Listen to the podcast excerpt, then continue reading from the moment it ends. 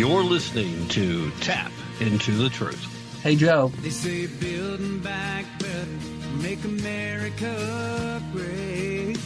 If that's a wave of the future, all I've got to say, stick your progress where the sun don't shine. Keep your big mess away from me and mine. If you leave us alone, well, we'd all be just fine.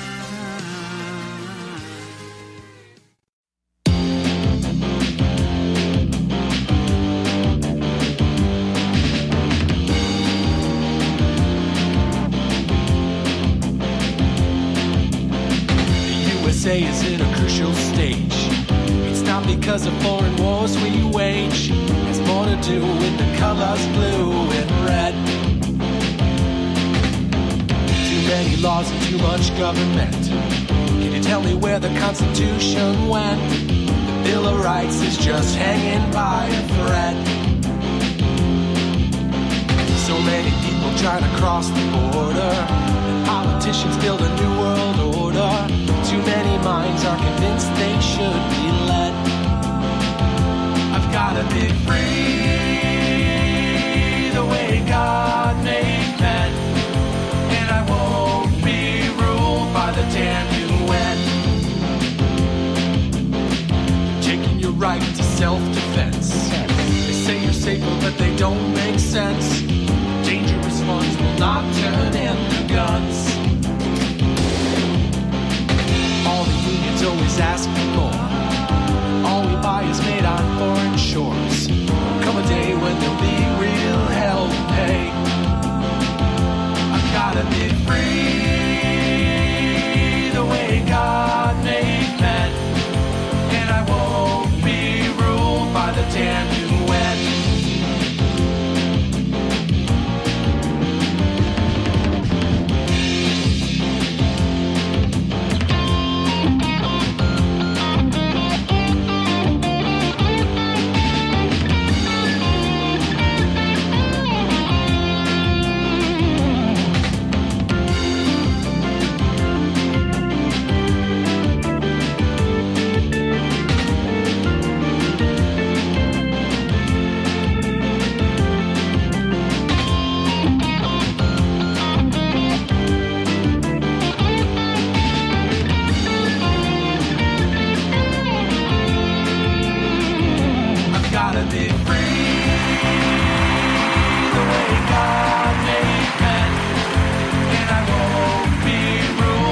damn UN.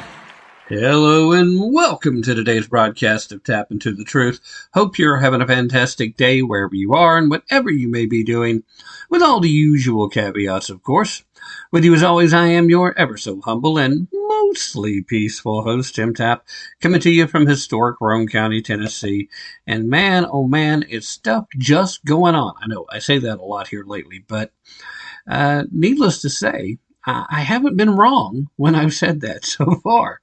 Uh, right now, big news on the world stage as once again we see how pitiful, lame, pathetic that barely there Beijing Biden really is on the world stage. Number one, we have in fact seen the U.S. take out one of the top people uh, working in Al Qaeda, uh, the de facto leader of Al Qaeda after the death of a certain well known uh, individual by the name of bin Laden. And uh, it's it's all high fives at the White House, except the White House really did nothing. Biden gave the go ahead. So hey, okay, congratulations on that. But at the end of the day, it's our military personnel that are capable of utilizing the zone, uh, the zone, the drone technology that was able to take out this guy, Al Zawahiri, I believe is the enunciation there. Uh, he was uh, Bin Laden's number one guy, uh, his chief lieutenant uh, when he was around. Uh, he was supposedly the actual mastermind of 9 11. And uh, you know, it's it's good that this really bad guy is no longer on the planet. Uh, it is bad that the White House should even try to take any credit for this because they really did nothing. This was a no brainer. This wasn't some brave and bold move. This wasn't some swift, decisive action. This is what a nearly 20 year manhunt that's been going on. And okay, we finally found our guy.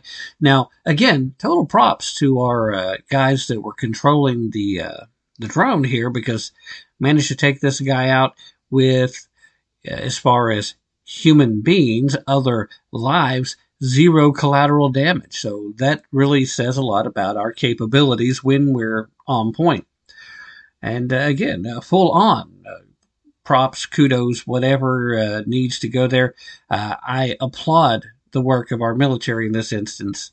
And I'll even give some level of props to the intelligence operators, uh, folks over at the CIA, for verifying that this was the guy and for uh, getting the intel where it needed to be. But at the end of the day, my analysis on this is the same as a lot of other people's analysis, including several Democrats and media talking heads. And, and I hate to be somewhat redundant in that statement. We know that there is a certain amount of redundancy there. But uh, even some of the folks on the left are calling this out. Uh, it just proves what our pullout in Afghanistan and the way our pullout from Afghanistan was orchestrated, um, navigated, completely. Don't know, there's there's no adequate words really to say how horribly bad it was and trying to find some diplomatic term just makes makes my head hurt and it makes my tongue feel like it's burning you know? So uh, let's stop being uh, diplomatic and call it what it was. It was a complete and total guano show. Okay i have to make sure that we're still radio approved. Uh, and clearly it was Okay, there's there's no doubt about it. Nobody, uh, not even people working in the Biden administration, once you get them behind closed doors, uh, can even pretend or continue to pretend that this was somehow well done, well orchestrated, well planned, well uh, executed. None of that uh, occurred. But the biggest fallout is obvious from the fact that uh, this uh, al Zawahiri was even in Afghanistan. Because remember, we were told, we were promised that uh, Joe Biden wouldn't allow Afghanistan to become a safe haven for terrorists anymore. Now, that was a vow that was broken almost immediately. Uh, you can ask the folks in Pakistan in regards to the uptick in terrorist uh, attacks on them that were coming from across the Afghan border, where the orchestrators were clearly seeking and gaining refuge in Afghanistan thanks to the Taliban. This guy uh, being there also means that uh, Al Qaeda is doing the same thing. Al Qaeda is growing strong again, and they're able to do so hiding out under the protective umbrella of the Taliban. The Taliban has broken the agreement they made with Biden for the withdrawal. Will there be any repercussions? Nope, nope. They're just going to continue to high five one another and pretend like this is some big win. And it's anything but, guys. It, really is because you don't have to be an expert in terrorism or national security to understand that the big takeaway here wasn't that we got him, but that he was there. He was in Kabul, the the capital. He was living in a, a place that was owned by one of the major uh, top administrative governmental Taliban people.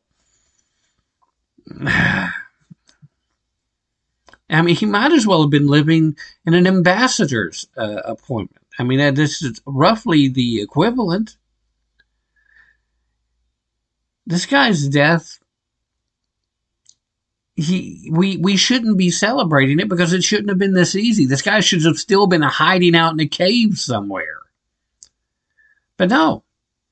living's easy in Afghanistan right now if you're a terrorist, especially a terrorist that has targeted the United States or any other Western nation.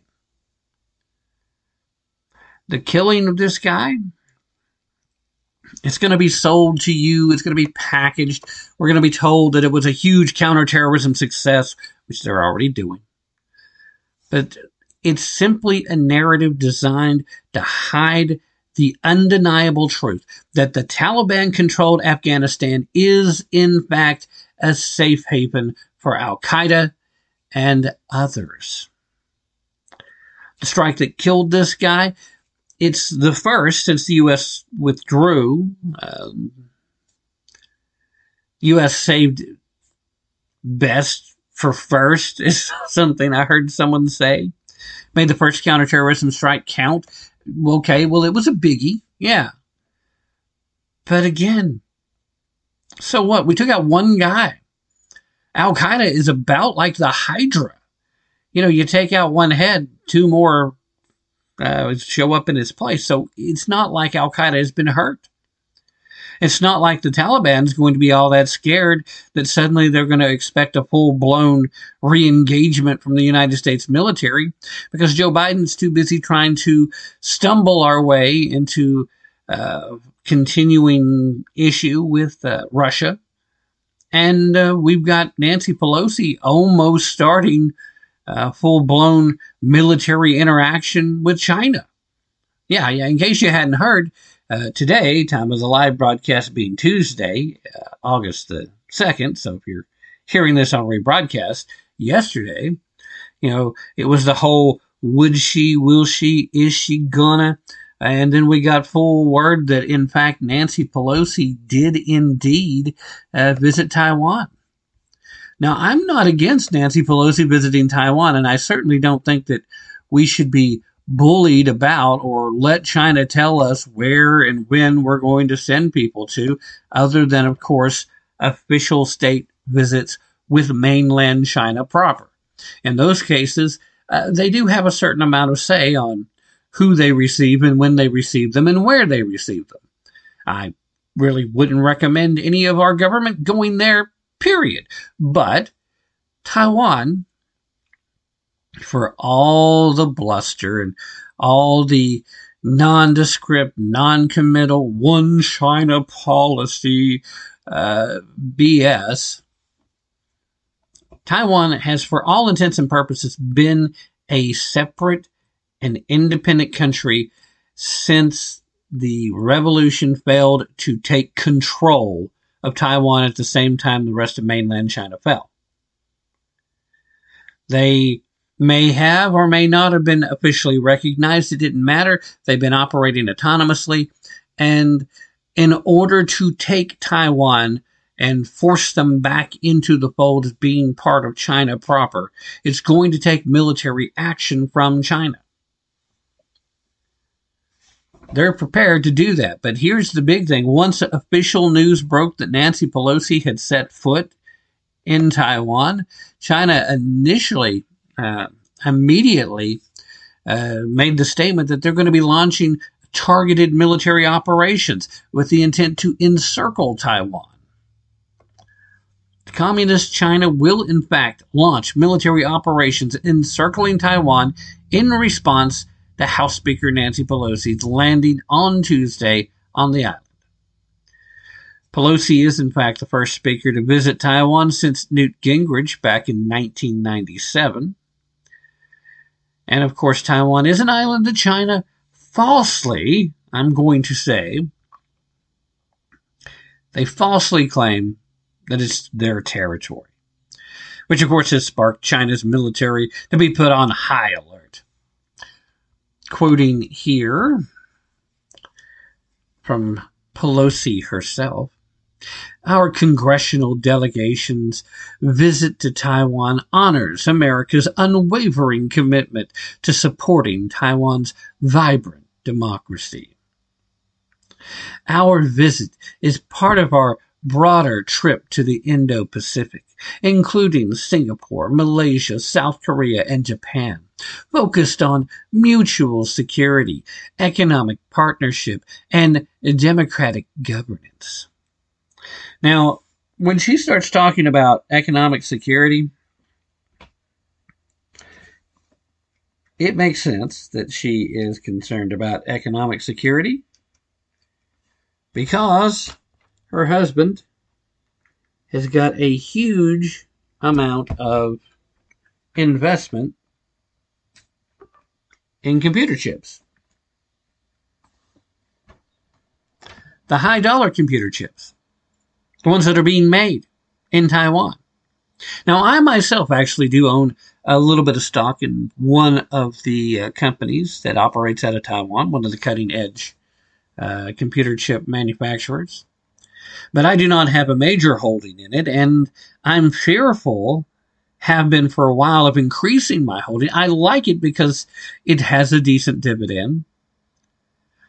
But I'm fearful of increasing my holdings, my shares of the, the company, because I don't know what China's going to do. I do know that Joe Biden is pretty much in the bag for China. So here's one of the few occasions where you literally have Biden who has a certain amount of fail fealty to China, or at least it certainly seems to.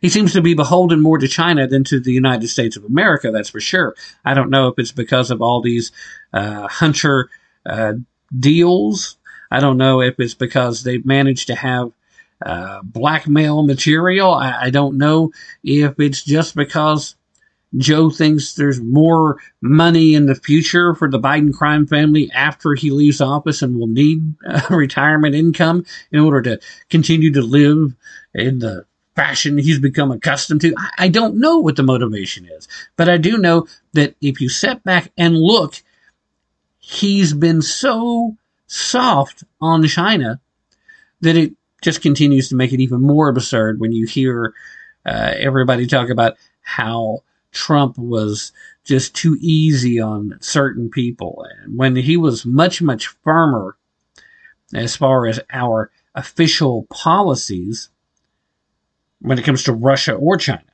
Way firmer. But Nancy Pelosi, she has a vested financial interest on Taiwan staying right the way it is. So I really think that given the White House didn't seem to want Nancy to go there and Nancy seemed determined to do so, may have a lot more to do with her personal concern. And again, it would fit because uh, these are people that do not really put the American people first. If you did, you would have to walk a much finer line. There's no reason to appear weak to the Chinese, but there's also no reason to openly court military engagement either. Uh, an actual hot shooting war is not something that we should desire, especially with a nuclear power, uh, with a uh, sizable military, uh, and enough stolen technology from us that they probably have some pretty good countermeasures to our uh, technologically advanced military capabilities. I mean, we are head and shoulders above their capabilities, but they have stolen so much of our intellectual property. Uh, they, at the very least, should be able to counter a lot of what we can do, stuff that we probably don't even know that they know we can do because their spies are just that good. So, yes, it's interesting that Nancy made a point of uh, mentioning the mutual economic partnership as much as anything. That was probably a little bit of, of a self tell. But the main story here is that China's defense ministry it said immediately that it is launching uh, what it said, quote, targeted military operations. Targeted military operations in response to Pelosi's visit to Taiwan. Now, separately, a spokesperson for the Eastern Theater Command, said in a different statement, quote, this action is targeted at the U.S.'s shocking, recent, major escalation on the Taiwan issue and serves as a serious warning to Taiwanese independence forces or those seeking independence. Hey, uh, newsflash, guys. I know over there in mainland China, you have to, you have to carry the water for the CCP, that you have to carry the party line, that you have to, to just absolutely seem as if you believe every bit of it. But is there actually anybody in China other than the CCP who just wants the economic uh, plus of having Taiwan in the fold that actually believes Taiwan is not already independent, has not been independent for a long time now? Now, China did give Nancy Pelosi some time to get on out of Dodge and get the rest of the U.S. out of the way too, because they said they're going to uh, they're going to start this military operations. They're going to launch it on August the fourth. At the time of the broadcast, that means in two days. If you're listening on terrestrial radio, that means tomorrow because you're hearing this on the third. They're going to launch this on August the 4th in six areas that encircle the island. Now, the Washington Post published an op ed from Pelosi shortly after she landed on the island, explaining her reason for going. Now, let's see if this tracks. Pelosi noted that under the Taiwan Relations Act, the U.S. vowed to support defending Taiwan and that the act said that the U.S. would consider any effort to determine the future of Taiwan by other than peaceful means a threat to the peace and security of the Western Pacific area and of grave concern to the United States. So she's using flowery language to basically say, technically, we're not fully committed as to what exactly we're going to do, but we promise we'll take it seriously. That's really all that actually means. Now, taking it seriously under uh, say, a Ronald Reagan, I think looks very, very different than taking it seriously under a Joe Biden. Correct me if I'm wrong.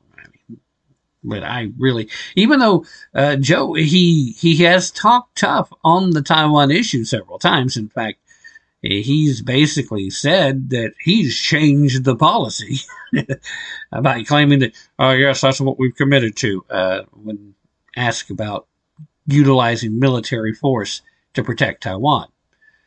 Uh, obviously, the handlers back in the White House walked that back quickly, uh, all three times that he said it publicly. And uh, word has it that uh, he said it a few more times in the non public domain, and that it's also had to be walked back then. Nancy, of course, continued. She said, Today, America must remember that vow. We must stand by Taiwan, which is an island of resilience. In recent years, Beijing has dramatically intensified tensions with Taiwan. The People's Republic of China has ramped up patrols of bombers, fighter jets, and surveillance aircraft near and even over Taiwan's air defense zone, leading the U.S. Defense Department to conclude that China's army is likely preparing for a contingency to unify Taiwan with the PRC by force. Now, again, uh, she's not telling us anything we don't already know. This is just Nancy actually acknowledging it. And when somebody as high up in the National Democratic Party as Nancy Pelosi is starts actually telling the truth about a communist country, then that means that their personal interests are at play. So I'm circling back around to the fact that uh, through her husband, the Pelosi family is heavily invested in the uh, Taiwan industry of building computer chips. Nancy continued, of course, saying that the uh, the PRC, that's the People's Republic of China, for those of you who uh, heard me just switch over to the acronym and not not just where'd that acronym come from? Okay, so the PRC has also taken the fight into cyberspace, launching scores of attacks on Taiwan's governmental agencies each day. At the same time, Beijing is squeezing Taiwan economically, pressuring global corporations to cut ties with the island, intimidating countries that cooperate with Taiwan, and clamping down on tourism from the PRC. Pelosi then added, in the face of the Chinese Communist Party's accelerating aggression. Our congressional delegation's visit should be seen as an unequivocal statement that America stands with Taiwan, our democratic partner, as it defends itself and its freedom. So, yeah, that's a thing that actually happened. Nancy Pelosi once again trying to sound like she's a reasonable defender of liberty or something. When in fact it's pretty clear there just might be a little conflict of interest. There just might be a little financial incentive specifically for Nancy, which would also explain why she was so willing to defy the will of the White House because uh, the Biden handlers, and that's what I'm going to just have to start calling them because it's not really Biden or his policy. It is his handlers' policy.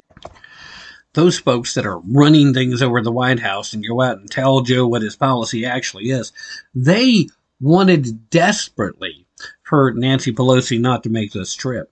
And once it was announced that she was going to, they tried to backtrack it, they tried to downplay it, and they have done everything they can uh, today, basically out there publicly begging, "Oh, China, please don't be mad, please don't be bad, please don't be mad."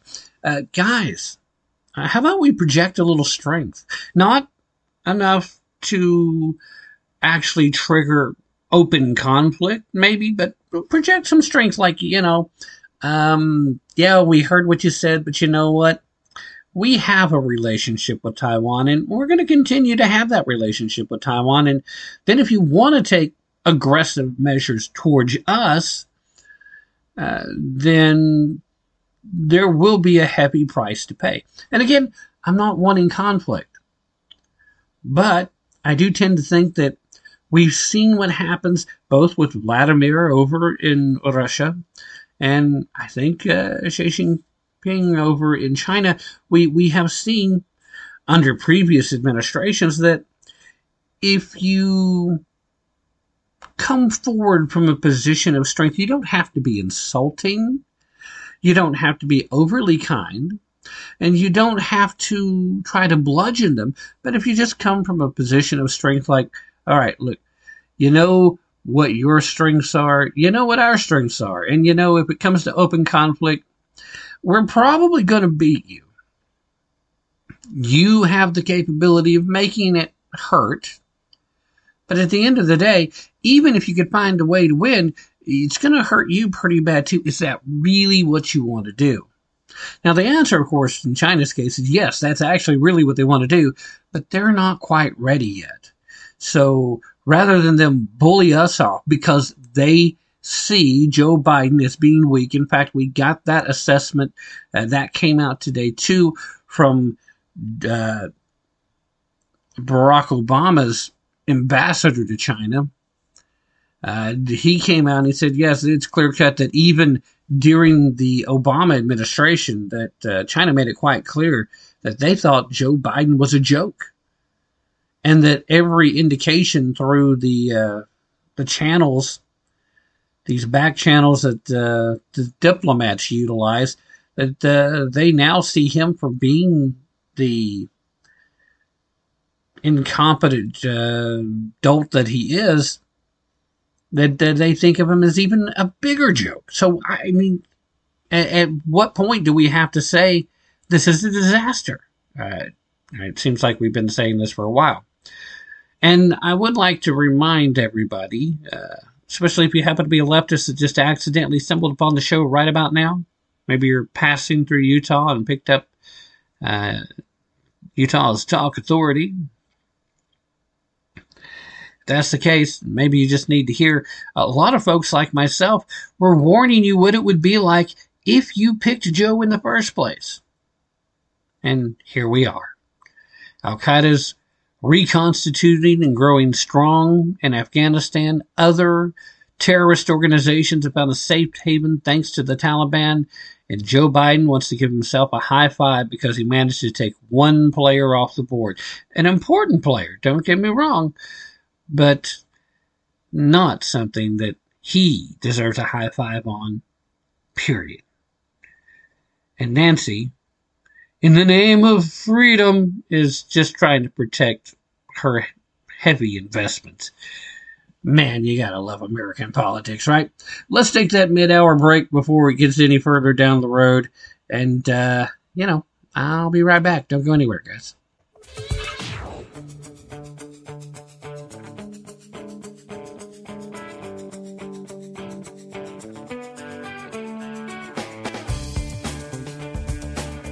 I'm Ron Edwards, host of the Edwards Notebook, and you're listening to Tim Tapp and Tapp into the Truth. Right here, right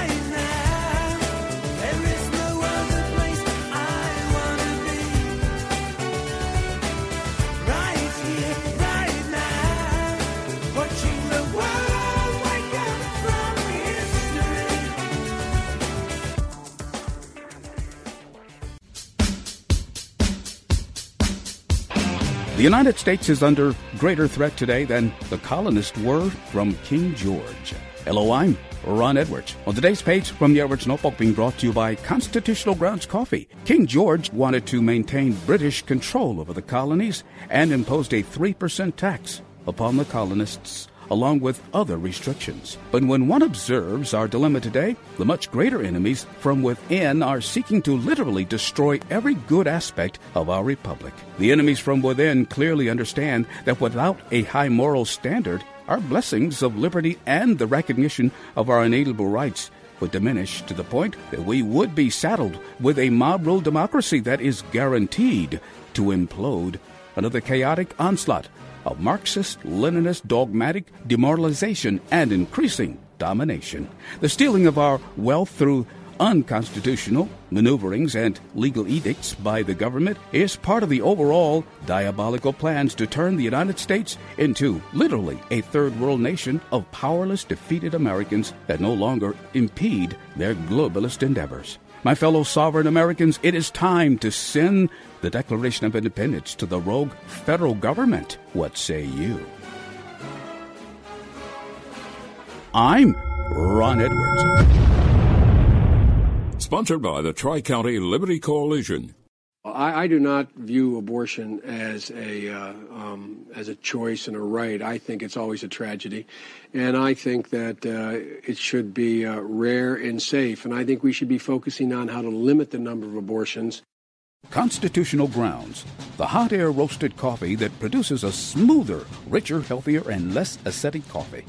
Our unique hot air roasted coffee has a most delicious taste that everyone is raving about. Because you want the best, Constitutional Grounds is the coffee you want in your cup. Simply go to theronedwards.com and click on to the Constitutional Grounds coffee display to make your purchase and to be sure to use the RE20 promo code and you will receive a 20% discount. Remember, Constitutional Grounds, the coffee you want in your cup.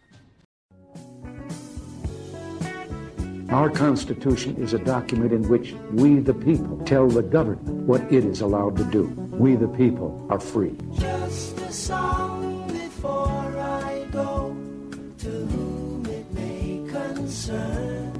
It's easy to get burned. All right, ladies and gentlemen, thank you so very much for staying with me through that very brief break. Before we get back into the action, though, I want to try and uh, see if I can't confuse you a little bit. Because usually, when I'm talking to you about being prepared for disaster being ready, I'm normally talking about My Patriot Supply, which, oh, by the way, I would still love for you to follow uh, one of my links to My Patriot Supply if you want to go check out it. Please do what you need to do to go get prepared. But I'm going to talk about something that is called the Blue 72 kit right now. Yes, emergency 72 hour kits in your hands ready to pick up and go. It's the perfect grab and go solution for all your emergency needs, whether it's a pandemic, an earthquake, a tornado, a hurricane, a power outage, a blizzard, or, you know, a little bit of all that all wrapped up into one, uh, you know, like the Biden administration, uh, natural disasters and not so natural disasters. Well, this is in fact a must have for every person. Each kit is designed to provide the essentials for one person to use for a 72 hour time period. Uh, need multiple kits? Go be sure to check out the, the family packs that are also available and get a 25% discount on that. Uh, so you can buy them by groups of four.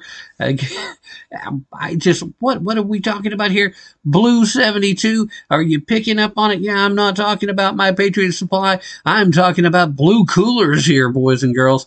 Ordinarily, when I'm telling you about blue coolers, I'm talking about get your 10 day ice at half the price. Super coolers, best bang for your buck but they also have this available. And you know what? Why you follow the link to the uh, the Blue 72 kits, which the link I'm going to put in the show description today will definitely take you there. While you're there, go ahead and check out some of the coolers because guess what? In an emergency emergency situation, maybe 10 days ice would be something vital for you to have while you're bugging out if you need these kits. And uh, say that uh, maybe you don't need 10 day ice. Maybe you're okay with five day ice at a fraction of the price. Then you're looking at Blue Cooler's Cobalt line, uh, brand new for uh, 2022. Uh, just check out everything they got. But the link that I'm going to put in the show description today will take you directly to the 72, the Blue 72 page on the website. So uh, follow the link that way they know that I'm the one that sent you. And if you're listening on terrestrial radio, so you don't have a link in front of you for you to click. So uh, yeah, I get that. Tell you what, come visit me over at Tapp Into the Truth a little later. That's T A P P into the truth, all one word, dot com. Scroll down past recent guests on that homepage where you land, and you will see banners for blue coolers. You'll see banners for my Patriot Supply. You'll see banners for Hero Soap, uh, for Built Bar, uh, for all kinds of folks. Click on any one of those, click a ba- banner, click a button. It will take you magically to your best option to make those purchases. And from there, they'll still know that I sent you. And that way, uh, you turn a win-win. You getting a great product, them getting a great new customer. That's you, by the way and then that extra win comes in where I get a small, tiny little commission. And just, just a little tiny commission, just a little piece of the action. And it goes to help to support the show. And man, right now, I tell you what, we all can use a little bit of help. So, uh, you know, if you're going to make a purchase like that anyway, uh, small ask, just please, you know, uh, use one of my links. Also, want to remind everybody that AJ Rice's brand new book, The Woking Dead, is out and available. And as of yesterday, guys, it had hit number one on the new releases list and was still climbing. So, uh, gonna ask you guys one more time, go over, pick up a copy and, uh, maybe two or three copies because maybe you know some other people that need it and, uh, you know, help move the Woking Dead from number one on new releases to number one in politics, and from there, number one overall, because this book is definitely good enough to be there. All right, uh, let's get back to the show now. Um, interesting story, and, and here's kind of an I saw a few folks talking about this, and then it seems like a lot of people just kind of sidestepped it didn't want to talk about it. And then some of the folks that were talking about it initially have kind of went quiet about it. And this, of course, involves spooky dude George Soros. Seeing the backlash across the United States against all these woke city district attorneys that uh, he's helped finance, including the ouster of the ultra left San Francisco DA uh, Bolden. Yeah, it happened just this past July. George Soros indifferent to Americans' concerns, vowed to continue supporting them with his vast fortune. The Capital Research Center reported back in January that since 2016, their researchers tracked over $29 million in funding from Soros through a personal network of political action committees formed specifically to back left wing DA candidates. Now, these are the folks that are claiming to be uh, the um, oh, what's the word I'm looking for here? I, I, hate it when I'm here live and can't come up with a word. Uh, the folks that are looking to reimagine law enforcement, they're looking to create these fixes to the problem that really what they're fixing isn't the problem. The fixes they're putting in place is the problem.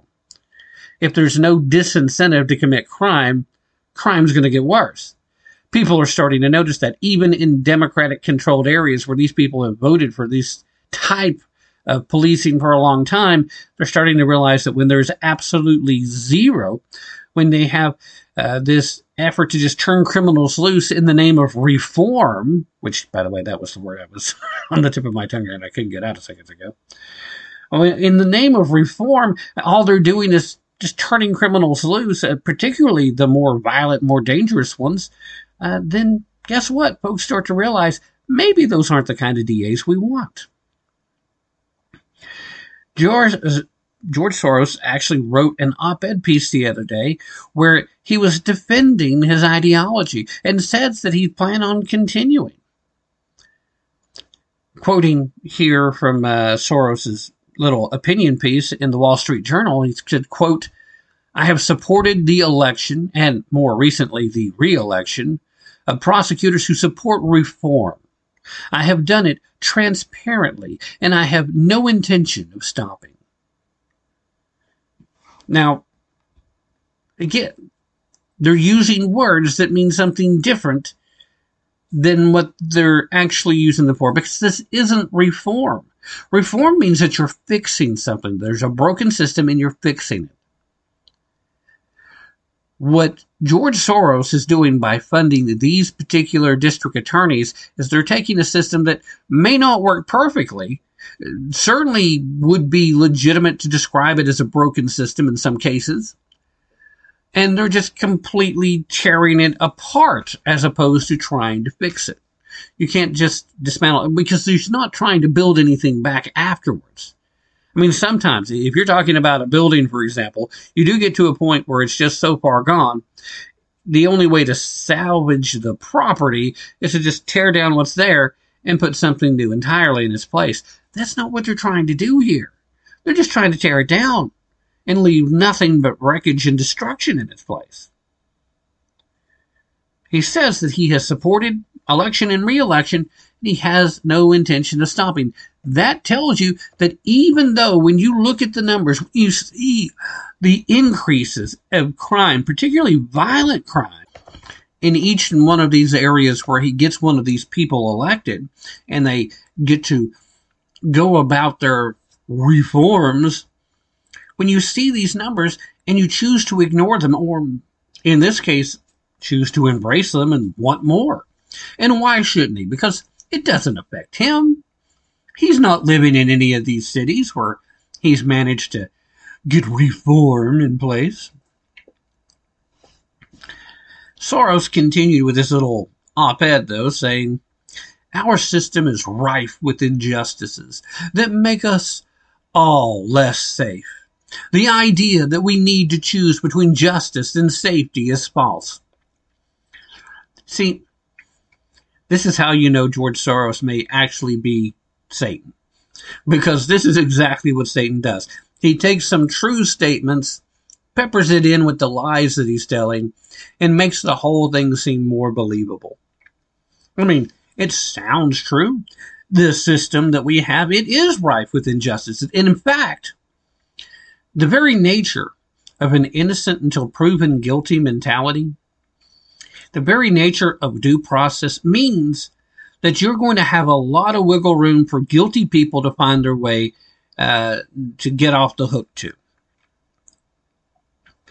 The very nature of the allowance of circumstantial evidence to build a case means that there's going to be occasions where circumstantial evidence is going to point its finger wrongly at some people.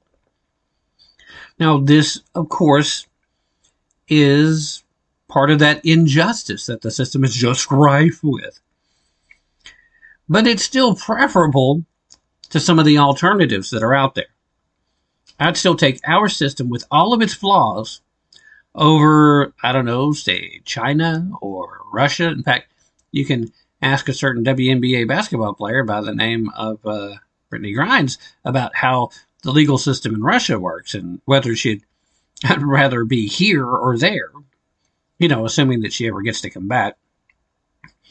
Word has it that on the DL, the negotiations are still ongoing to free the merchant of death in exchange, a freaking prisoner transfer where we're giving up one of the world's worst terrorists and definitely one of the world's most prolific gun runners uh, in exchange for a WNBA basketball player, an American citizen who should not be detained. I, I do not think so.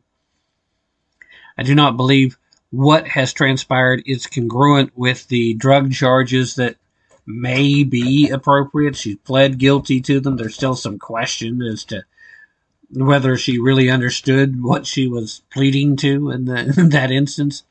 Uh, more evidence that their system far worse than ours. But but this is dangerous conversation here, and this is what George Soros is particularly good at, by the way. He's very good at putting out just the right thing to say to the audience, people that he's trying to reach, and uh, also to try to get a large number of people caught up in that net who aren't really his audience, but aren't paying enough attention to know that George Soros is the spooky dude. So let me say that again. Our system, quoting one more time, our system is rife with injustices that make us all less safe.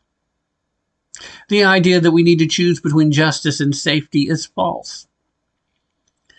Now, it's kind of funny that the injustices that are occurring as a result of the reform policies that he's helping to push is actually what's making most of us feel unsafe. But he's right. We don't have to choose between justice and safety. In fact, normally, when you choose justice, safety is a result. Many people who would be criminals typically tend to avoid criminal activity if they know that justice will occur. If there's actual deterrence. If there's a price to pay that one might deem to be too high of a price to pay for whatever the reward of the criminal activity might be. Soros, of course, insisted that, uh, quote, some politicians and pundits have tried to blame recent spikes in crime on the policies of reform minded prosecutors. Uh, the research I've seen says otherwise. I'd like to know what that research is there, George, because the statistics that I've seen say that uh, you're lying. Now, maybe you have some research uh, that was done through dubious means that you obviously paid for yourself and said, here's what I wanted to say. Here's the check. You can cash the check if your uh, research says exactly what I wanted to say. You know, eh, that's the kind of thing that happens in George Soros's world. The research I've seen says otherwise. Yeah, I don't know if he really is just trying to quote some bogus uh, stuff that he commissioned, or if he's just flat out lying there. But I haven't seen any legitimate research. I haven't seen any bad research that suggests that this isn't an uptick that is, at the very least, exacerbated by the so-called reform-minded prosecutors. Hey, yeah, we just brought you in. Uh, you just tried to run over your baby mama uh, with your vehicle. Okay, you're free to go. What? 24 hours later, you're driving through a Christmas parade and mowing down white people because you're uh, racist who just doesn't like white people? Well, who could have seen that coming? In fact, I'm going to say that there's some statistics that were compiled by the New York Post of some of the most famous leftist DAs, all Democrats, by the way, and the rise in crime in their jurisdictions. Recently deposed uh, Bolden in San Francisco. Violent crimes up 4% year to date. Property crimes up 8.2% year to date. Total crime rate up 7.8% year to date. Alvin Bragg over in Manhattan, major crime rate, it's up 43.2% year to date. Did you hear 43.2? statistically speaking, if you're a person on the street, that's not going to matter much between that number and just 50%. You're literally at 150% where you were a year ago. Yeah, that, that's purely coincidence, I'm sure. Uh, George Gascón in Los Angeles, violent crimes up 7.7% year to date. Property crimes up 13.3% year to date. Total crime rate up 11.9% year to date. Kim Foxx in Chicago. We, we talk a lot about Kim Foxx, haven't we? Major crime rate there up 34% year to date. Uh, Larry Krasner, Philadelphia. Violent crimes up 6.3%. Property crimes up 27.1%. Total crime rate up 22.2%. Uh, of course, all those year to date. Uh, Kevin Hayden up in Boston. Uh, violent crimes up 4.4%. So he's doing a little better than some of them. Property crimes up 4.8%. Total crime rate up 4.7% year to date. No, no, no, that's not a causal thing. It's just coincidental. It, it, it's, uh, well, what's the phrase here? Uh, collational, but not causal. Yeah, they're they're happening at the same time, but it's not because of each other. I'm going to beg to differ because here's the great thing that you can hold up to anybody who says this isn't causal and state that nearly half of the crime that has increased would not have occurred if they had just detained the criminals who committed the crime from the previous crime they had committed in many cases as often as less than 24 hours previous. I mean, seriously, if they had held these people as long as they're legally permitted to do, at least a third of the crimes that we're talking about in all of those cities wouldn't have happened. Or at least would not have happened in the same time frame. So there still would have been a reduction just based on less time to go commit the crimes. That's not funny. It's pretty sad. Now, the denial of how leftist policies have led to the rise in crime is not restricted to George Soros. He's funding it. He doesn't want you to know that he is the enemy who's trying to destroy the country with all of his world ill begotten gains, his wealth. I say worldly wealth because he's managed to take advantage of all kinds of situations all around the world. We saw Gascón, who faces a potential recall. He received nearly $3 million in campaign funds from Soros. He was asked by news anchors to critics calling him a soft on crime DNA while his city has been blitzed by a 8.6% rise in violent crimes over the past year, he answered the question that, that he believed Los Angeles was safer under his tenure, claiming that, yeah, in some areas it is. I know how to keep communities safe. I know how to keep communities safe. I'm not going to do any of those things, but I know how to keep ah. You know, guys, I'm sorry. When it comes to Gascón and, and what's going on out in California, you kind of get what you pay for, right?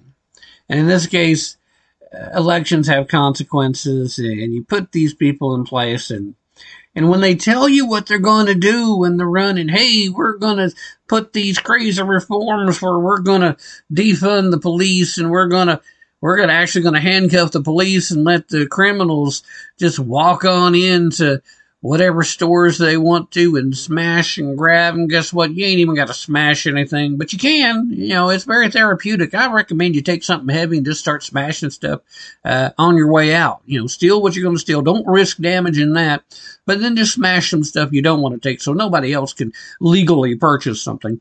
And then scratch your head and wonder why certain stores are closing and not moving into your city. They're actually moving out.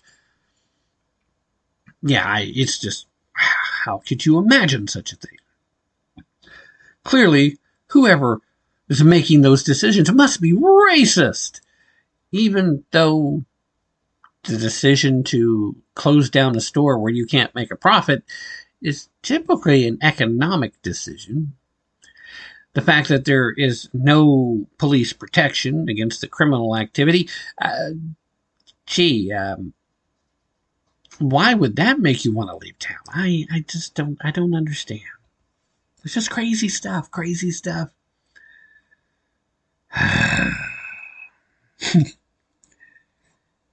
George Soros has no intention of stopping supporting these type of DAs all across the country. So right now,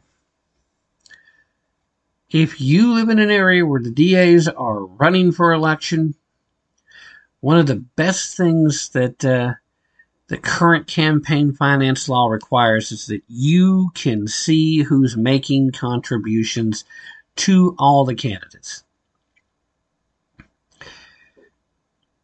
Do the research.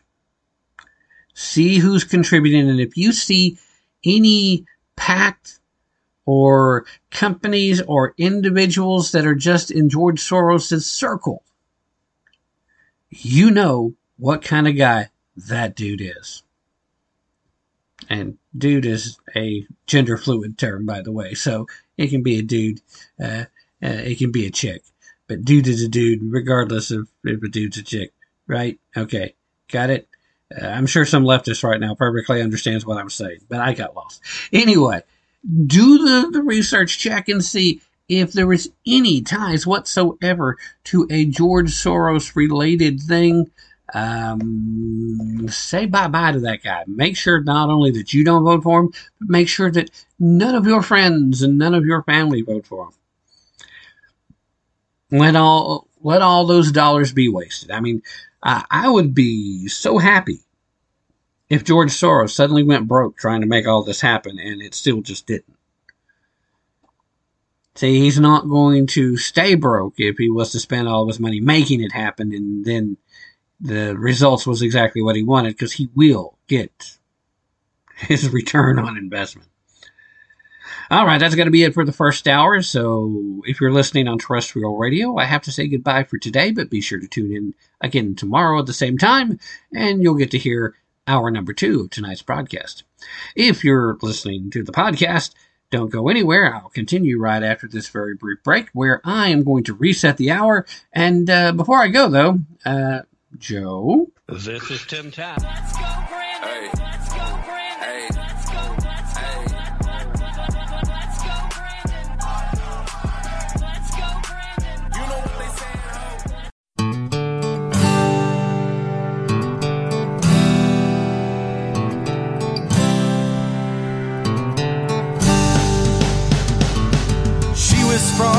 State plan, taught to praise the little man, told that union saved the working class. He was raised a red state son to love the flag and own a gun, warned about the greed within the mass. They met beneath the moonlit sky, a college party drunk and high, and when they had degrees, they said their vows. He couldn't say when, he couldn't say how, he couldn't say why. She was different in his eyes.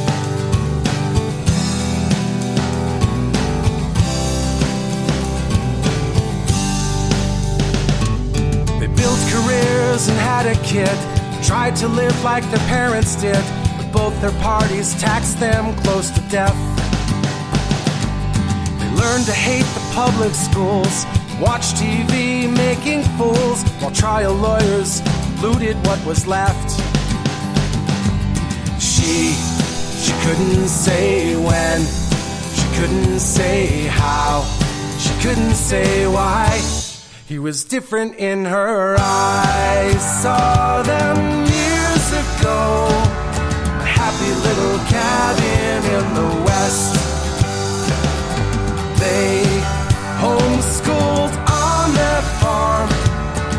making so much more from so much less.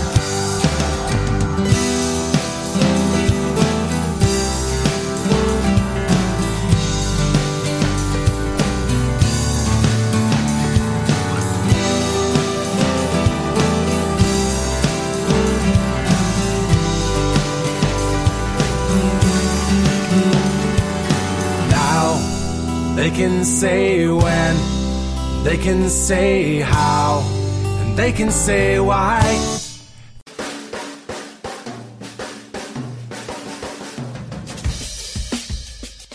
You're listening to Tapp into the Truth.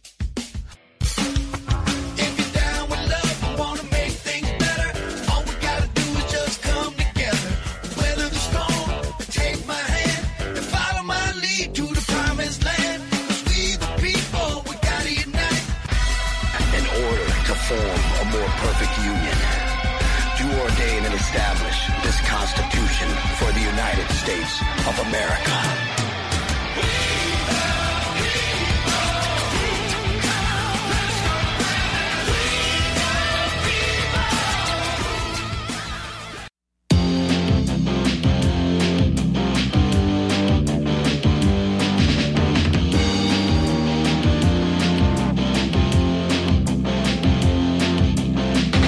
USA is in a crucial stage.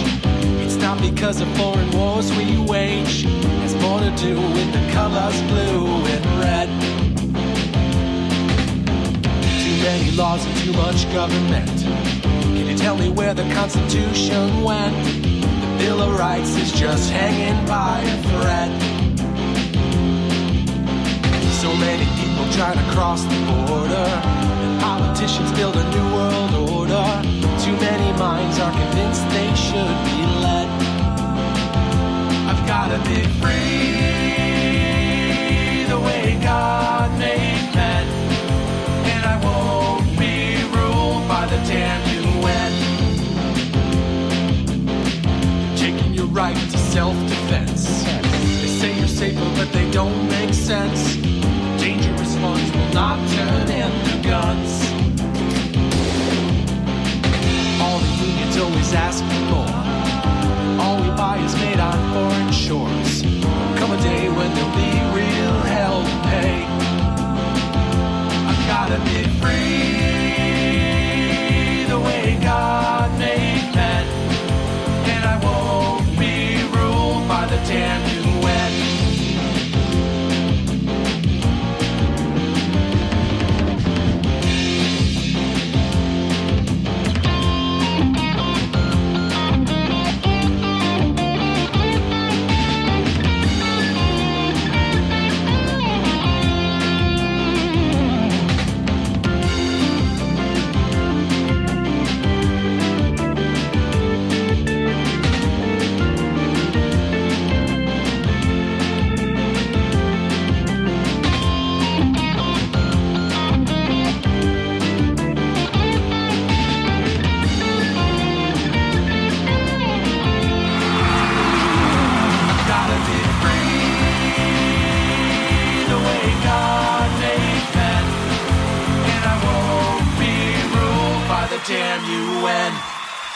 Hello and welcome to today's broadcast of Tapp into the Truth. Hope you're having a fantastic day wherever you are and whatever you may be doing, with all the usual caveats, of course.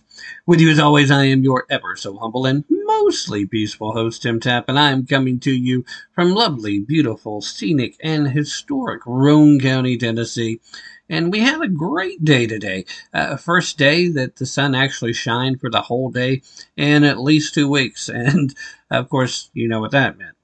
Time to mow the lawn. Uh, in fact, it was past time, but it was been way too wet to actually do it.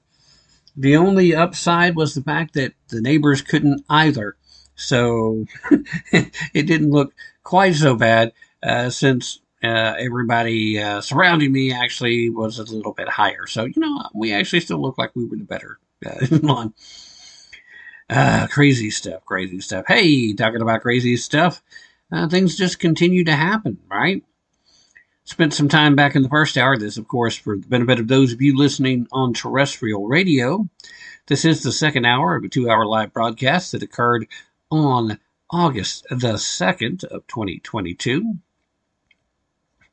We talked a little bit about the uh, killing of the top guy in Al Qaeda and how the fact that that happened in Kabul, Afghanistan was actually more of a loss for the Biden uh, policy, especially when it comes to the world stage. shows that once again our withdrawal from Afghanistan not only was botched and butchered, but also is going to lead to the butchering of a lot of innocent lives because terrorism is building its strength quietly, hiding in the shadows. It's if you are a, a Lord of the Rings kind of guy, uh, you can think of Afghanistan as being Mordor at this point. The uh, deep dark threat is growing. We also talked a little bit about China's big threat since Nancy Pelosi decided to drop on in to Taiwan. We'll see how things play out. Uh, they claim to be encircling the island starting on the 4th, which, by the way, that means that uh, that would be today if you're listening on terrestrial radio, because that's when the second hour is most likely going to be aired on all the stations that carry it. But uh, there's there's more to do. We talked a little bit about George Soros and uh, how he defiantly declared he's going to continue to support these reform-minded DAs across the country. In essence, he's going to continue to fund crime growing worse and worse all throughout the country, and why not? Yeah, I mean, seriously, why not? Uh, it's fun for him, and he's going to do what he wants to do. Well, on the topic of DAs and judicial activities and justice, let's take a look at the newest debacle from the Department of Justice. And that, of course, is the fact that the Department of Justice has officially sued the state of Idaho, that occurred on Tuesday, over its near universal ban on abortions, the first lawsuit of its kind since the Supreme Court ended Roe v. Wade in the Dobbs versus Jackson uh, decision. Attorney General Merrick Garland, hero to the left, the man who should have been on the court himself. He announced the lawsuit in a press conference on Tuesday afternoon. The Biden administration's chief prosecutor claimed that the Idaho law illegally restricts access to abortion in some cases where the life of the mother is at risk. Quote, if a patient comes into the emergency room with a medical emergency jeopardizing the patient's life or health, hospitals must provide the treatment necessary to stabilize that patient. This, of course, is a quote from Garland. This includes abortion when that is the necessity, when that is the necessary treatment. Now, the Idaho law is actually set to take effect later this month. It bans all abortions except where the life of the mother is in danger, rape, and incest. Though the state law has an exception for abortion if the life of the mother is in danger, the Justice Department's lawsuit says the exception is too narrow and runs the risk of forcing doctors to violate federal law. Uh, really? I think this is a stretch, but hey. Back to quoting uh, this from the lawsuit. The state of Idaho, however, has passed a near absolute ban on abortion. Once the Idaho law takes effect on August 25th of 2022, Idaho Code 18622 will make it a felony to perform an abortion in all but extremely narrow circumstances. The Idaho law would make it a criminal offense for doctors to comply with Emergency Medical Treatment and Labor Act. You know, requirements for this law uh, to provide stabilizing treatment, even where the doctor determines that abortion is the medical treatment necessary to prevent a patient from suffering severe health risk or even death. Governor Brad Little, happens to be a Republican, said that the lawsuit amounted to federal meddling. Uh, this is their effort to get involved in the state's newly secured authority to set abortion law. Biden continues to ignore issues that really should demand his attention like crushing inflation and the open border with Mexico. Idaho Attorney General Lawrence Wasden issued a separate statement saying that the federal government is misinterpreting federal law to find conflict where none exists. I kind of like that response, actually, especially when you know that's the kind of argument they're going to get in court, and that's the kind of argument that actually tends to win. Anyway, uh, quoting here. Contrary to the carefully edited assertions in paragraph 25 of the department's complaint that Idaho's laws are preemptive, the EMTALA actually states the provisions of this section do not preempt any state or local law requirement, except to the extent that the requirement directly conflicts with a requirement of this section. Again, more legalese from Wasden. Instead of complying with the requirements of this provision and uh, reconciling Idaho's law with the EMTALA, or even attempting to engage Idaho in a meaningful dialogue on the issue, the federal government has chosen to waste taxpayer dollars on an unnecessary lawsuit. Now, the Supreme Court, in fact, did overturn Roe v. Wade uh, during its ruling with the, the Dobbs versus Jackson Women's Health Organization that the constitutional authority is set limits on abortion procedures, and it pretty much rests with the states. I don't know why we always have a little refresher there, just a little reminder that that is in fact what happened when uh, Roe v. Wade was downed. But I guess it never hurts to remind folks, you know, especially in case somebody's new to the show, maybe hasn't been paying attention to politics. Maybe, maybe like a lot of leftists, still believes that when the Supreme Court overturned Roe v. Wade, that that just made abortion illegal everywhere. And there's just some brave blue states out there that's defying this illegality, this theft of constitutional rights by the Supreme Court. Because, you know, that's what the left keeps saying about this particular ruling in the Dobbs versus Jackson. Gee, guys, I mean, uh, here we are again talking about the federal government wasting taxpayer dollars to try to push a leftist agenda in which that if everything went the way it's supposed to would be completely and totally a waste of time as well as those money. Those dollars just evaporating but that, you know that's what happens. The concern here is what happens if this case doesn't get ruled on the way it should something tells me that it is entirely possible that this could make its way to the supreme court and certainly the folks in Idaho should take it there if that's what's necessary. Do not settle for a loss on that issue because they do have an exception for rape, incest, and the life of the mother. And I'm sorry, that's really about all the left should be asking for. Up until the first trimester, rape, incest, life of the mother. After that, all bets are off kind of deal is, is the way it ought to be based on what they argued for when they first got Roe v. Wade. That, I mean, that was it. Safe, rare, and legal. That was the battle cry. And that was a battle cry that actually worked. There was enough even reasonably uh, right of center folks that were like, well, you know, I can see where sometimes stuff happens and but see, that's a terrible argument. Both morally and intellectually, it falls flat.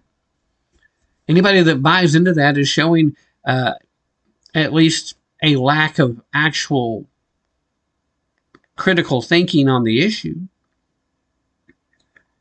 There's a few simple things. Most people in this country are well beyond the idea of punishing someone for the sins of the father kind of deal.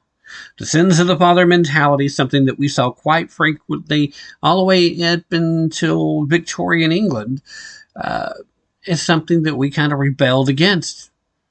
It's something that in more obvious cases, we can make an argument against. It's something that even leftists typically tend to agree with, especially given their proclivity to, if it feels good, do it, uh, repercussions be damned.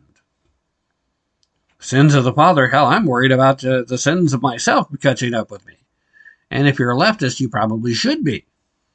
Actually, if you're any of us, you should be to a degree. It's just uh, leftists tend to have a few more of those sins and a few more repercussions that could come from them. End of the day, here, though, what we're really talking about is if you can make that exemption, then there's no reason for the federal government to say that there is a potential violation of the law in question. Because guess what? There isn't. This could force doctors to violate federal law. How so? Well, it has to be uh, very narrow. How do you define the life of the mother? If the life of the mother is in danger, then they get to, uh, to claim their right to self defense. That's it. I know the rape and incest thing is a tough situation. I wouldn't want people to be in that position. Uh, but my bigger concern is how do we stop people from raping young women so that they don't have to worry about that scenario? And presumably the incest would be, hopefully that's an act of rape. Mean, that's feels really weird to say and certainly does, doesn't sound very good in the ear. But, uh, you know, if you're engaging in consensual incest, well, then obviously you didn't have too much of a concern. The whole point here is that the education system's failing because we're failing to properly educate these young folks into the fact of what the repercussions of promiscuous sex may be.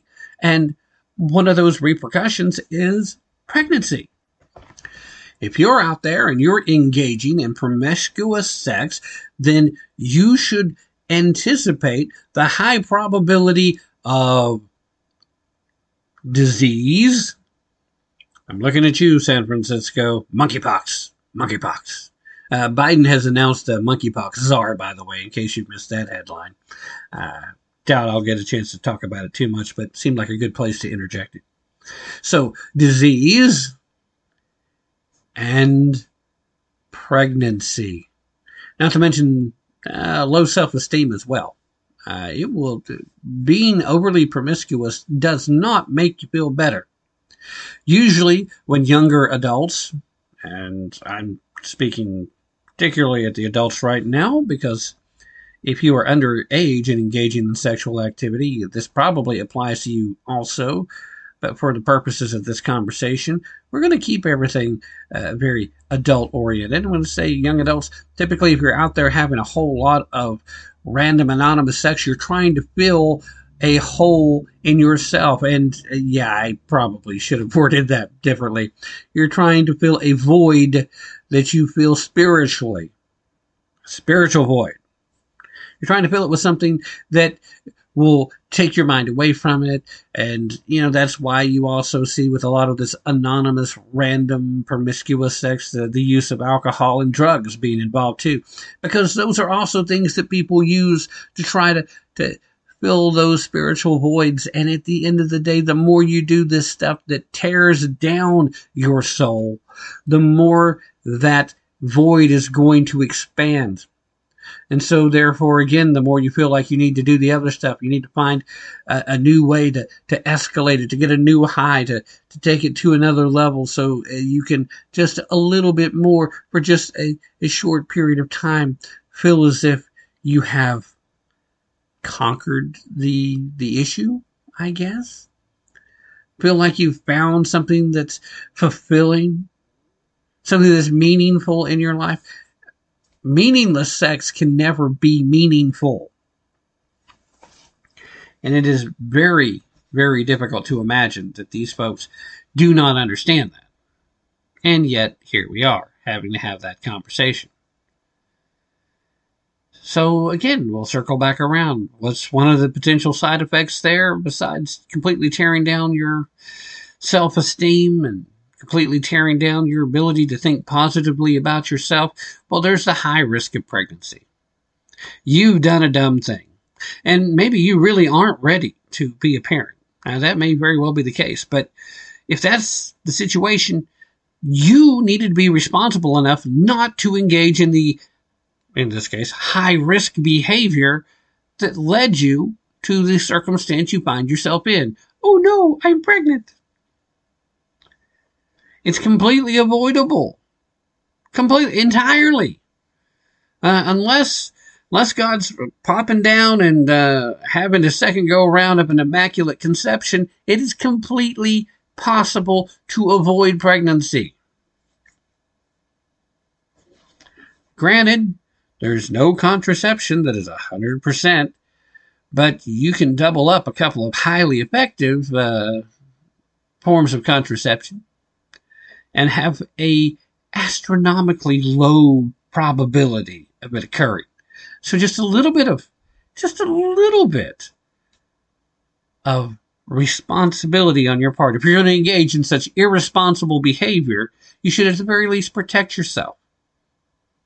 Okay, I mean it's that's the very least you can do. Again, sex education fails to get this information into the hands of young people now, which is part of why we see such this ridiculous set of circumstances. But what do we do? We see the leftists continue to, well, while we're in charge of the government, we're going to waste all the dollars we can. What them folks out there in Idaho, they think that they're more moral than we are. They think they can pass laws against the things that we want. How dare they intervene in our leftist ideology? How dare they claim that there's a better way? Uh, let's get them. Okay, that's really not how they talk. That's how I talk around here. Uh, so I thought it sounded familiar for some reason. Uh, it's just, what are you going to do? Hopefully, you're going to vote. Vote. If you're a conservative, right now, there are primaries going on in several places. And as we move into those primaries, go vote. Pick the right candidates for your party. And there are a lot of offices in the more local elections that, you know, they're not even party affiliated. And some of them are going to be determined in that first round of what is the primary votes. But go vote have your voice be counted. Start picking the right people, the people that are going to understand government is supposed to do certain jobs. And then when it comes to literally anything else that's not specifically in that job set, it's none of their business. That's who you need holding the offices, who understand that very basic concept. I do not particularly like getting behind this microphone and having to lecture young people about the responsibilities if you're going to engage in risky behavior. That's not my job. It was my job for my children. It's not my job to lecture any other young people about it. There are other people who should be giving that lecture. There are yeah, lots, lots of very intelligent young people out there who should be able to figure this out for themselves. And yet, they don't. Critical thinking has become a lost art. The ability to reason and rationalize your way through a conversation. Now, the rationalization, that's grade A. Folks are finding ways to rationalize all kinds of stuff. But to actually reason your way through the conversation, reason your way through a topic as you discuss it, actually spend time thinking about both sides of the argument yourself before you decide which side of the argument you're actually on. These are things that just don't happen anymore. People aren't even taught that they can do this, let alone that they should. And so, here we are. Great. Now, all I can say at this point is, let's go, Brandon. And since we're saying let's go, Brandon, what do you say we go ahead and take the mid hour break just a smidge early? You guys don't go anywhere. I will be right back after this very brief break. You're listening to Tapp into the Truth.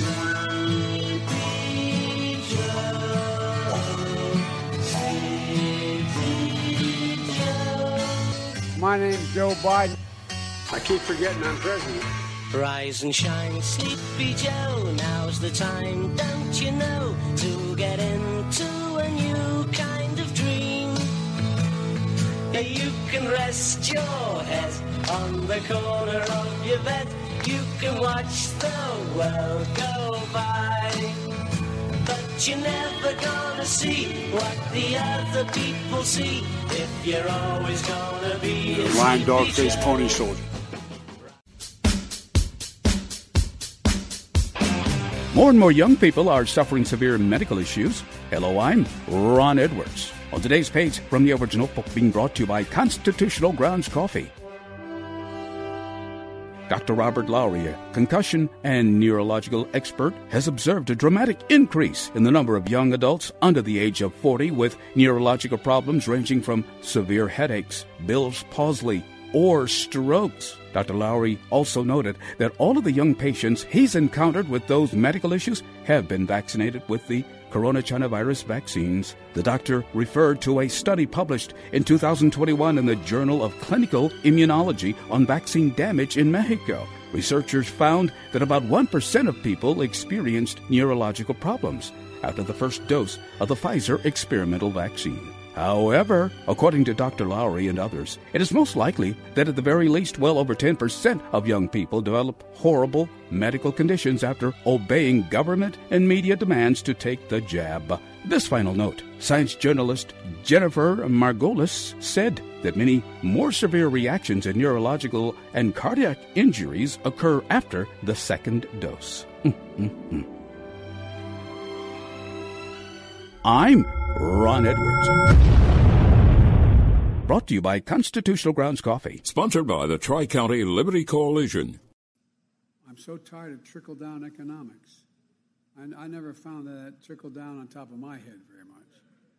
I was listed, I was had the great pleasure of being listed as the poorest man in Congress for 36 years. I still had making a hell of a lot more money than anybody else because I was getting a senator's salary. No kidding. I didn't think you should make money while you're in office. Constitutional Grounds, the hot air roasted coffee that produces a smoother, richer, healthier, and less acidic coffee. Our unique hot air roasted coffee has a most delicious taste that everyone is raving about. Because you want the best, Constitutional Grounds is the coffee you want in your cup. Simply go to theronedwards.com and click on to the Constitutional Grounds coffee display to make your purchase and to be sure to use the RE20 promo code and you will receive a 20% discount. Remember, Constitutional Grounds, the coffee you want in your cup.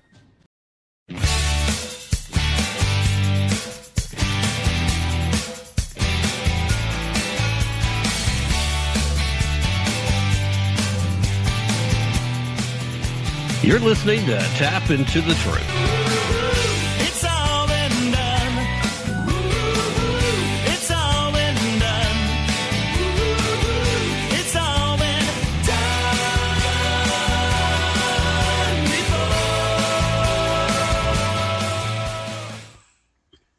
It has all been done before, and it still doesn't seem to stop them from doing it yet again. Thank you so very much for staying with me through that very brief break. I do want to take just a moment before we get back to the show to remind you that Built offers plenty of good for you items and not just the bars. No, indeed, they have a few other items, and right now I'm really falling in love with the Built Boost. Uh, they also have the Immune Plus Boost variety, uh, brand new. Uh, got some great flavors, and I'm really digging the pomegranate green apple. I gotta tell you, it's good. Uh, apricot pineapple, they uh, tell me is also good. Haven't tried that one yet. They have a classic lemon lime as well. But what it really comes down to is that built is just more built goodness. You've got the built bar, you got the built boost, you got built broth for that matter, which is a collagen protein, uh, all healthy and natural. But this uh, helps boost your immune defense. And, you know, right now, I certainly could use a little uh, boost to the old immune defense. That is for sure. And the uh, real thing to remember here is that um, Built is encouraging you to not just take your vitamins, but to enjoy them. So you got the original boost, which did help with uh, your immune system, but uh, they've added the Immune Plus boost as well. So you got nine uh, flavors in total. Just good stuff, man. I am I'm really digging what Built does. Now, the link in the show description will take you directly to the Boost page. But while you're there, feel free to look around, pick out your favorite uh, built bars. Uh, obviously, candy bars that they keep saying protein bars, and I keep saying no, it's a candy bar, and they keep saying why can't it be both, and I keep saying because it tastes too good to be good for you, and then they just laugh, and that's the end of our conversation. Uh, and then they just say, "Get back to selling it, boy, get back to selling it." and so here I am trying to sell it to you. But if you haven't tried it, man, I got to tell you, you need to uh, give the visit. Uh, check out the bars while you're there. And, uh, you know, if you can't make up your mind, uh, they've got a mixed box available too. And here's what's great you need to check back frequently, guys. They are constantly rotating in and out new flavors. They are only offering certain flavors, a certain number of flavors at a time. Keep adding new flavors when something's successful. They'll bring it back limited time while supplies last kind of deal. It's good stuff. Just just go visit. There's a link in the show description. It will take you to the boost page. But like I said, once you're there, go wherever you like. Check out everything that Built has to offer and uh, enjoy. Again, like they said, don't just take your vitamins, enjoy them. It's good. It's too good. I'm still suspicious. And of course, if you're not listening to the podcast, just come visit me at tappintothetruth.com. That's T A P P into the truth, all one word, dot com. You'll land on the homepage, scroll down past recent guests, and you'll see banners. You can click on those banners and it'll work just the same. It'll take you to the to their pages and then they will still know that I'm the one that sent you. And ultimately, that's all I'm really asking for you. Check out the stuff, see what they've got. You might just find out that you really do love the stuff. And again, we go from that win win to a win win win. Uh, they win because they get a great new customer. Psst, that's you. Uh, you win because you get some really great products. And then if you use the links I provide, then I win because I get a small little commission for getting the two of you together. So, yay, you get to support the show too. And that's awesome. And trust me, in the Biden economy, we all can use all the support we can get. And uh, Built's looking out for you. So, not a bad place to spend your money if you've got any left to spend. And just saying. All right, let's get back to the show, shall we? We've been kind of leaning into the realm of the legal system here uh, today, uh, completely unintentional, but it just kind of happens sometimes. Now, there are often times where I will create a theme to the show and go from there because there's enough stuff in the news to do that. Some days, uh, the theme just kind of comes of its own accord. In this particular case, though, we're actually talking about what could be considered a positive. Uh, I'll leave that to you to decide. Uh, let's get to the story. See, in a ruling that was released this past Friday, a judge struck down the San Francisco City Ordinance allowing non citizens to vote in school board elections. The ordinance, which allowed non citizen parents of school aged children to vote in school board elections, was approved back in 2016 and took effect in 2018. And it was extended indefinitely in 2021. The law was challenged by various groups, including the California Public Policy Foundation and the United States Justice Foundation, uh, one of my favorite organizations, by the way. Quoting here from the plaintiffs, the state of California has a long standing requirement that voters must be United States citizens. This requirement applies to every election in the state, even those conducted by charter cities. Because determining voter qualifications is a matter of statewide concern where state law supersedes conflicting charter city ordinances. The court agreed. Uh, quoting here, transcendent law of California, the Constitution, reserves the right to vote to the United States citizen, contrary to the San Francisco ordinance. San Francisco Superior Court Judge Richard Ulmer. This was in his ruling uh, that will prohibit the city from counting non citizen votes. The lawsuit also argued that because the San Francisco Unified School District receives money from state taxpayers, the entire state has an interest in the qualification of its voters. And the city does not have unlimited autonomy to redefine who's eligible to vote. Now, a similar law in New York City, which would have allowed up to 800,000 non citizens to vote in city elections, was also struck down back in June. The San Francisco uh, case, um, it's not indicated, the city itself, it's not indicated whether or not it plans to appeal the case. I would be surprised if they don't end up appealing it. But, regardless if they do or don't, uh, that seems to be pretty well covering the fact that uh, that they don't get to just randomly decide for themselves. You know, when you're taking and spending taxpayer dollars, when you're doing the work, you can make the argument. You can't. You say, well, these parents, their children are in our school, and so their children are affected by the policies that are being decided. They should have a say in who gets to run the school system too. Now that seems, when you don't think about it too hard and too long, like a reasonable statement to make, right? I mean, uh, well, okay, so they do have skin in the game, but do they really? I mean, presumably some of them might. Some of them may actually be paying taxes, even if they're using identity theft to do so under a different name or someone else's social security number. Some of them may have some level of skin in the game, but still, if you're not here legally, what right do you have to have any say whatsoever in the community you choose to live in? You have no legal right to be there, so what gives you a right to have a say in matters? Now that sounds very harsh, Tim. How how could you be so so hateful? How could you be so bigoted? But isn't that really a bigoted position? Establishing qualification for voters is not exactly a new idea.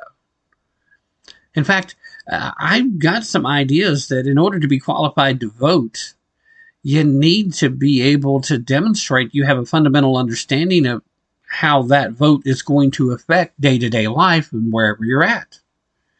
There should be some few basic fundamental uh, knowledge that you have in regards to uh, how does the government work, or more to the point, how's the government supposed to work? Because really, that's kind of where we're at.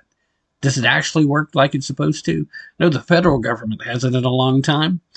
Kind of glad to see the current Supreme Court uh, justices trying to to push us back in the right direction. Uh, kicking and screaming, of course, but it's still the right direction we're going.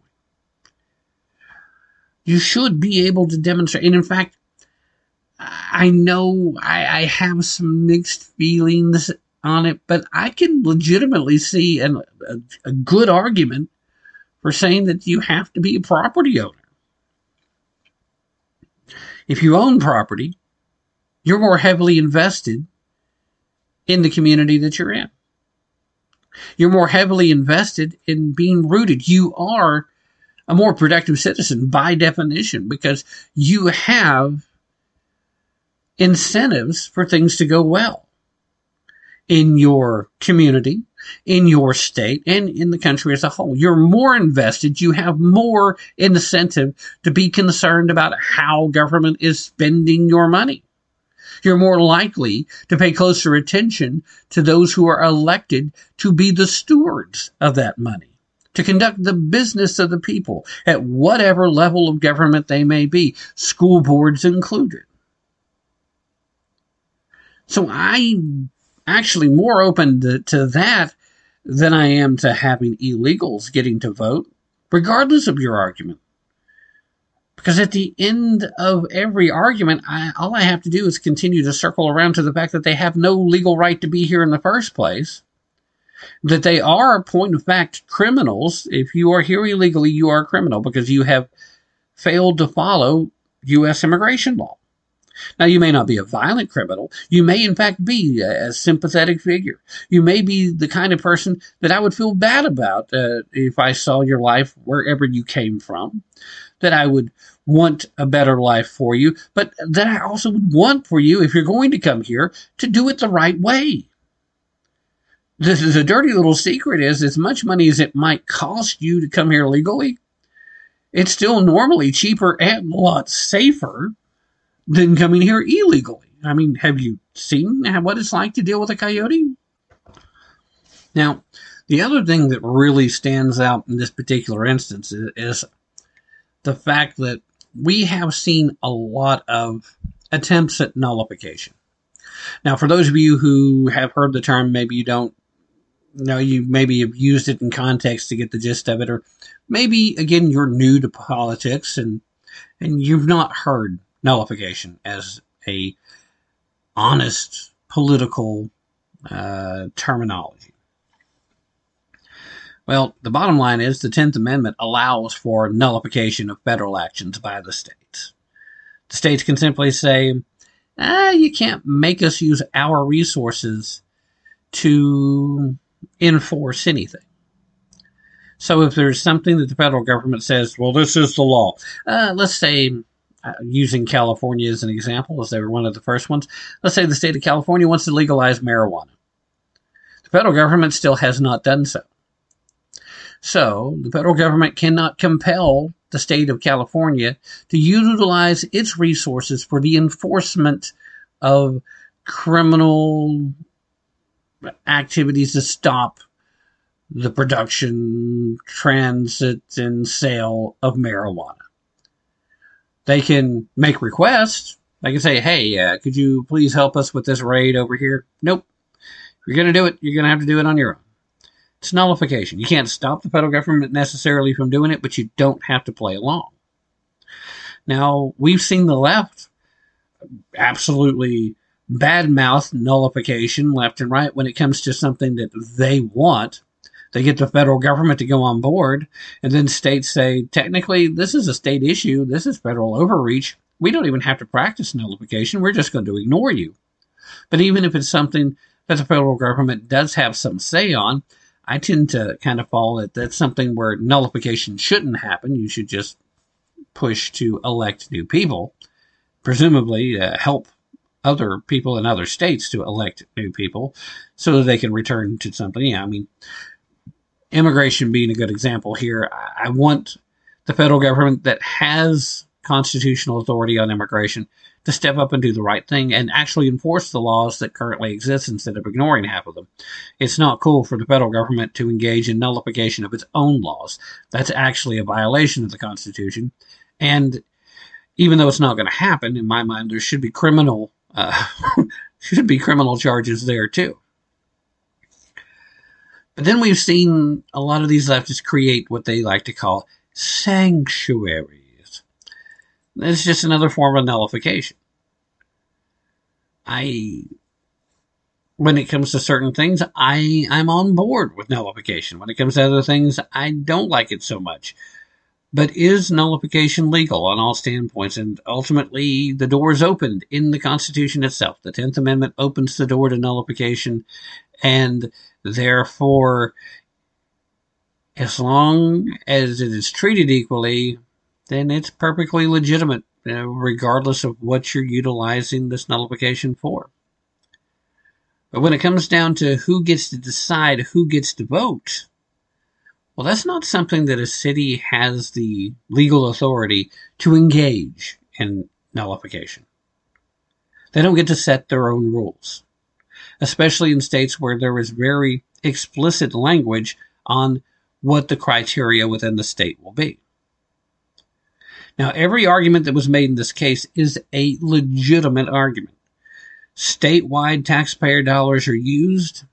In fact, quite honestly, I'd say there's probably a large number of federal dollars that makes their way in there. So it's entirely possible that a state like California may have more taxpayer dollars from the state of Tennessee uh, going towards education than people in Tennessee are getting dollars.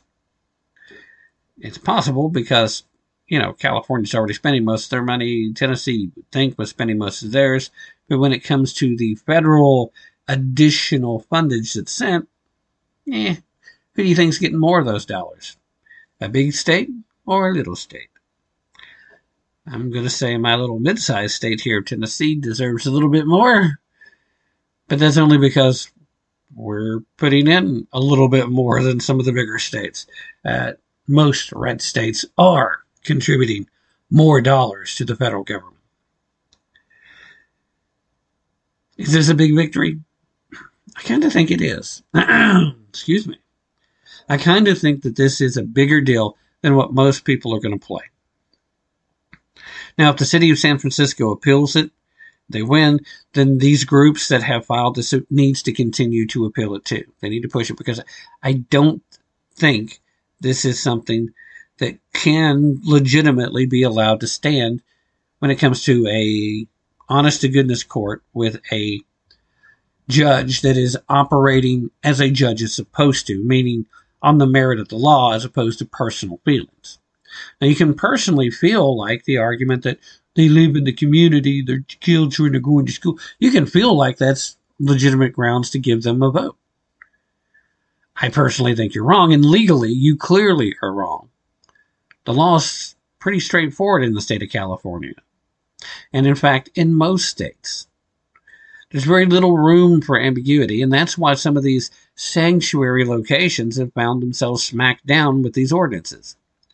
Well, we want to allow them to participate like they're regular citizens. Well, you know, then find a way to get them uh, get their legal status changed. You know, find a way that you can legally do that. Don't just ignore the law. Don't just pretend like, hey, it's okay you just come here. When you when you make those kinds of behavioral decisions, then you're encouraging the bad behavior and yet you still scratch your head and wonder why things are getting worse in your city. Uh, well, heaven forbid you should be able to figure that out. It's it's a mystery. It's a mystery wrapped inside a puzzle, inside of a, an enigma, inside of a little Chinese puzzle box, uh, inside of a jack in the box, inside of a locker, uh, inside of a gigantic tanker boat that sank on the bottom of the Atlantic. Okay, so I got a little carried away. Ultimately, the fact that there's a judge that's willing to tell the people of San Francisco, we should still follow the law even here, that's a big deal. It's a good thing. And I personally, when I can find a story in the state of California where something good happens like that on the political side of things, that's one that we should spend more time talking about, not less. Uh, anybody listening in the state of California, I'm sure you can tell me a, a ton of stories. You get a, lot of great stories of good things happening that involve individual people out there, because there's a lot of great people in California. But for the government to get something right, regardless of which branch, that's a lot harder to find. This is one of those cases that's good. I'm I'm digging it. see, we've got a little over ten minutes left. Let's dive in. I teased this a little bit. I said I didn't think I'd get to it. Let's talk a little. We're already in San Francisco, so this is something that will affect San Francisco. On Tuesday, Joseph Robinette Biden Jr., aka Barely There Beijing Biden, appointed a national monkeypox response coordinator to address the growing outbreak which has infected roughly 5,800 Americans at this point, and uh, more than 23,000 people worldwide. The White House has tapped Robert Fenton, a regional manager for the Federal Emergency Management Agency and former acting head of the agency, to lead the government's response. I get a little concerned about the government's response. At any rate, Bob's experience in federal and regional response coordination uh, and the vast knowledge of those who will be working with him of our public health system's strengths and limits will be instrumental as we work to stay ahead of the virus and advance a whole of government response. This, of course, coming from Xavier Becerra, Secretary of Health and Human Services, who my most recent op ed that I uh, put out on the realm of the political uh, was targeting his efforts and his planning to break the law, by the way, which you can find on Conservative Daily Briefing, and you can also find a BizPac review, oddly enough. They tweaked the title a little bit because they thought my grammar wasn't so good. Uh, no, uh, I don't have to worry about that over Conservative Daily Briefing. They they print it and uh, if they don't feel like they can uh, put up what I've written, they say, "Hey, edit your own stuff. Here's what you need to do." Uh, Ken Ken's pretty good about that. He's like, uh, "I think you messed up here, partner. You might want to rewrite that part before we put it up." he figures if I wrote the article, I should be the one to, to fix it, and and I'm good with that actually. At any rate, uh, so he, here we are, Becerra making the statement. The announcement, of course, comes just days after California, Illinois, and New York declared a state of emergency as the virus continues to spread. As of August 2nd, nearly half of all cases were reported in those three states. However, infections have been recorded at this point in 48 different states. It's just that the overwhelming majority are in those three. In particular, San Francisco, New York City. They have been uh, the epicenters, as both cities have declared their own state of emergency. New York City Eric Mayor, uh, Eric Mayor, New York City Mayor Eric Adams. Uh, hello, Eric Mayor. Uh, it's a weird title. Anyway, uh, Eric Adams has suggested that up to 150,000 New Yorkers could be at risk for infection. I think he's grossly overestimating the men who have sex with men population within the city.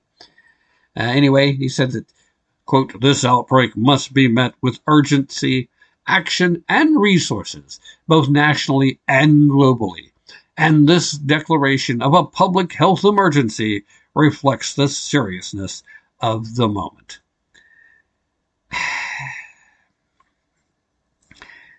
Monkeypox is in the same viral family as smallpox. It has historically been endemic to West Africa. It causes painful and visible rashes and lesions, along with fevers, aches, chills, swollen lymph nodes. It's got roughly a 3 to 6% mortality rate depending on uh, the individual outbreak. The recent outbreak spread across at least 80 countries, though, which is very different than the norm. That spread predominantly through bodily fluids and close physical contact. The outbreak is disproportionately affecting gay men. And a study in California found that 91.7% of cases in that state are of gay, lesbian, or same gender loving people. Uh, that, of course, is a category for folks that are the same gender, even if they're not certain what that gender may be at any given moment. So, I guess gender fluid that has found a partner that's fluidly changing at the same rate. I, I don't understand the need for all of these different distinctions, quite honestly.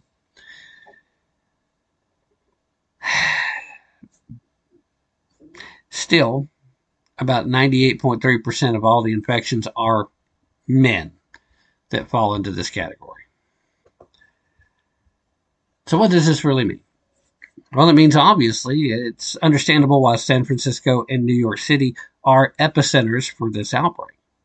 They have the most vocal, most vibrant, and most anonymous bathhouse orgy participating gay populations anywhere in the country. And it does take a high level of anonymous, gratuitous, promiscuous gay sex in order for this to spread the way that it has been. To pretend otherwise is, well, it's disingenuous at best, and, and I'll diplomatically leave it at that. You need to be able to call out risky behavior for what it is, right? To say that, hey, uh, you're a gay man, you might get monkeypox. It sounds insensitive, but if this isn't a promiscuous gay man who isn't having multiple partners, several of which they may not know, then that gay man's not at a particular risk, so their risk is much lower. So it's not just the fact that you're gay. It's not a gay disease. It's a behavioral disease. You're engaging in a risky behavior and you're paying that price. Where did we hear that earlier? Seems like that was a topic we broached not that long ago. Perhaps even earlier in this broadcast. We're for political purposes, in the, in the name of political correctness, in the name of sensitivity, we're not even supposed to say that much about it. But how can you honestly help protect people from monkeypox or any other disease that might act in the same fashion as monkeypox if you can't at least share that much of the information and treat it like you are the folks that are at greatest risk? It would be like looking back at COVID and saying, well, it's going to evenly, equally affect all these people. So, you know, let's all be scared, but we're not going to take any special measures to protect uh, our more seasoned citizens, uh, our older population. We're not going to take any steps to protect uh, the folks with uh, one or more comorbidities like obesity or diabetes. No, it's it can get anybody. There's no reason why you should be any more concerned than anyone else. If we can't have those conversations, then we can't protect the people who need to be protected the most. But then sometimes it kind of feels like for the left, as far as they're concerned, that might actually be the point. Gonna have to leave it there, guys. Thank you so much for staying to the end. As always, I greatly appreciate it. Uh, reminder again that uh, AJ Rice's book, The Woking Dead, it is out there. It is number one on Amazon's new release uh, list right now. Uh, go, if you haven't already, buy several copies. Give them away to your friends, your neighbors, uh, anybody you think needs to read it. And uh, let's help move AJ's book from number one on new releases to number one in politics. That's the next goal. Want to make it number one overall. I think Amazon would probably not acknowledge it if it got there, although it's hard for them to hide it the way their metrics work. Anyway, that's it for today.